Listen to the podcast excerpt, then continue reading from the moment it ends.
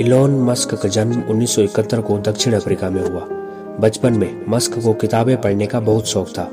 कहा जाता है कि 9 साल की उम्र में उन्होंने बहुत सारी किताबें पढ़ ली थी।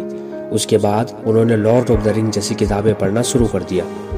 उसी दौरान इलॉन के कंप्यूटर में रुचि पैदा हुई और उन्होंने प्रोग्रामिंग करना भी शुरू कर दिया। वहीं कंप्यूटर के शुरुआती दिनों में 12 साल के इलॉन मस्क ने ब्लास्टर नाम की एक साइंस स्पेस गेम बना डाली थी। और इससे उन्हें पाँच सौ डॉलर की कमाई भी हुई थी। सत्रह साल की उम्र में इलोन ने कनाडा यूनिवर्सिटी में दाखिला ले लिया। यूनिवर्सिटी में वो तीन साल भी नहीं रहे और वहाँ से पहुँच गए अमेरिका। उन्नीस में उन्होंने यूनिवर्सिटी ऑफ़ पेनिसिल्वेनिया में बिज़नेस और फिजिक्स की पढ़ाई की। यहाँ से ग्रेजुएट होने के बाद उन्होंने कैलिफ़ोर्निया की स्टैंडफोर्ड यूनिवर्सिटी में एनर्जी फिजिक्स में पीएचडी के लिए दाखिला लिया, मगर दो ही दिन बाद यूनिवर्सिटी छोड़ दी। और कैलिफ़ोर्निया में अपनी पहली कंपनी शुरू की, जिफ टू। कंपनी का काम था ऑनलाइन सिटी गाइड तैयार करना। रातों रात मस्क करोड़पति बन गए। चार साल बाद मस्क ने कंपनी को 27 करोड़ यूरो में बेच डाला। तो अब बढ़ते हैं आज के एलोन मस्क की तरफ़। आज एलोन मस्क के पास 188 अरब डॉलर की संपत्ति है और वो दुनिया के सबसे रईस लोगों में से एक है। उन्होंने कई बड़ी बड़ी कंपनियाँ खड़ी की है। जैसे SpaceX Starlink Tesla PayPal the boring company और ओपन मस्क का नाम लेते ही टेस्ला का ख्याल आता है, मगर टेस्ला की शुरुआत मस्क ने नहीं की थी। इस कंपनी को दो इंजीनियरों ने मिलकर बनाया था। हालाँकि 2004 में मस्क ने कंपनी में काम करना शुरू किया और 2008 में वो टेस्ला के सीईओ बन चुके थे।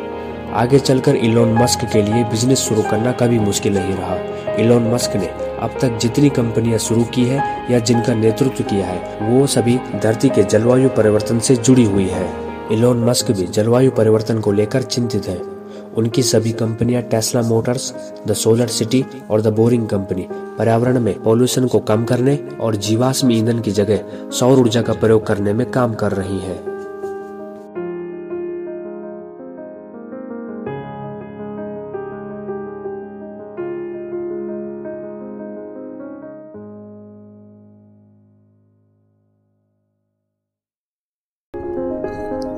इंसान जब से इस धरती पर पैदा हुए हैं, तब से लगातार चल रहे हैं। इंसान की मौजूदा नस्ल लाखों साल पहले अफ्रीका में अस्तित्व में आई और फिर इंसान इन दो पैरों की बदौलत पूरी दुनिया में फैल गए। आज इंसान के पास आने जाने के लिए बहुत सारे साधन मौजूद हैं, मगर उसका चलना लगातार जारी है। और मज़े की बात यह है कि सिर्फ़ इंसान ही नहीं, बल्कि धरती पर और भी जीव ऐसे हैं जो लंबी लंबी यात्राएँ करते हैं। वैज्ञानिकों का अनुमान है कि दुनिया में हर साल करोड़ों जानवर एक जगह से दूसरी जगह पर जाते हैं। जब मध्य भारत में सर्दी हो जाती है और खाना नहीं मिलता तो ये सारस और चील दक्षिण में गर्म इलाकों की तरफ़ निकल जाते हैं। इस सफ़र में खतरे भी होते हैं और इसके लिए शरीर में काफ़ी ऊर्जा भी चाहिए होती है। आप मोनार्क तितलियों को ही ले लीजिए।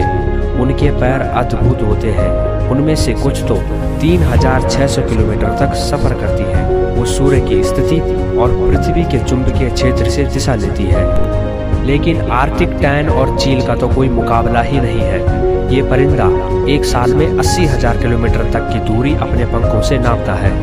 भारी भरकम हाथी पूरी दुनिया में जाने जाते हैं। साइंस नेचर पत्रिका में छपी एक रिसर्च कहती है कि एशियाई हाथी 25 किलोमीटर प्रति घंटे की रफ्तार से तो अफ्रीकी हाथी 40 किलोमीटर प्रति घंटे की रफ्तार से दौड़ सकते हैं। लेकिन हाथियों को ज़्यादा दूर तक या फिर ज़्यादा देर तक दौड़ना पसंद नहीं है। इसीलिए एक दिन में वो आमतौर पर 25 किलोमीटर की दूरी ही तय करते हैं।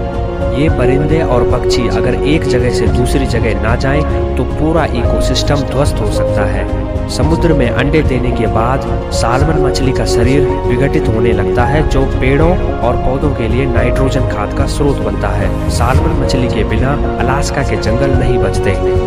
लेकिन जलवायु परिवर्तन जीवों पर असर डाल रहा है।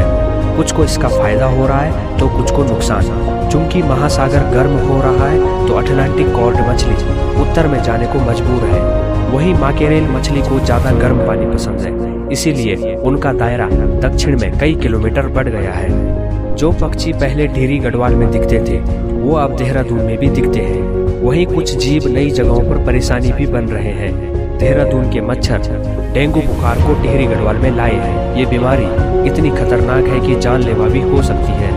कई प्रजातियाँ गायब हो रही है। घटती जैव विविधता का असर साफ़ दिख रहा है। प्रवासी पक्षी भी अपना रास्ता बदल रहे हैं। बहुत सारे चील जो उत्तराखंड में दिखते थे, वो अब उत्तराखंड में नहीं दिखते, बल्कि वो दूसरे देशों में अपना पड़ाव डाल रहे हैं। और अब चलते चलते हम इस वीडियो के आखिर में पहुँच गए हैं। लेकिन आज हम शामिल करना चाहेंगे आप लोगों के कुछ कमेंट जो आपने पिछली वीडियो और फेसबुक में किए एस नोटियाल सीरीज़ पेज पे। राजेश नोटियाल लिखते हैं कि देहरादून के शहरों में घर के आगे पेड़ लगाने पर पानी और बिजली के बिल में कुछ रुपए की छूट मिलनी चाहिए ताकि सभी लोग पेड़ लगाएँ और पर्यावरण प्रदूषण कम हो सके। वाकई राजेश नोटियाल जी, आपके विचार हमें बहुत अच्छे लगे। हरीश चमोली जी लिखते हैं कि नाइस इन्फॉर्मेशन धन्यवाद हरीश चमोली जी आपका भी।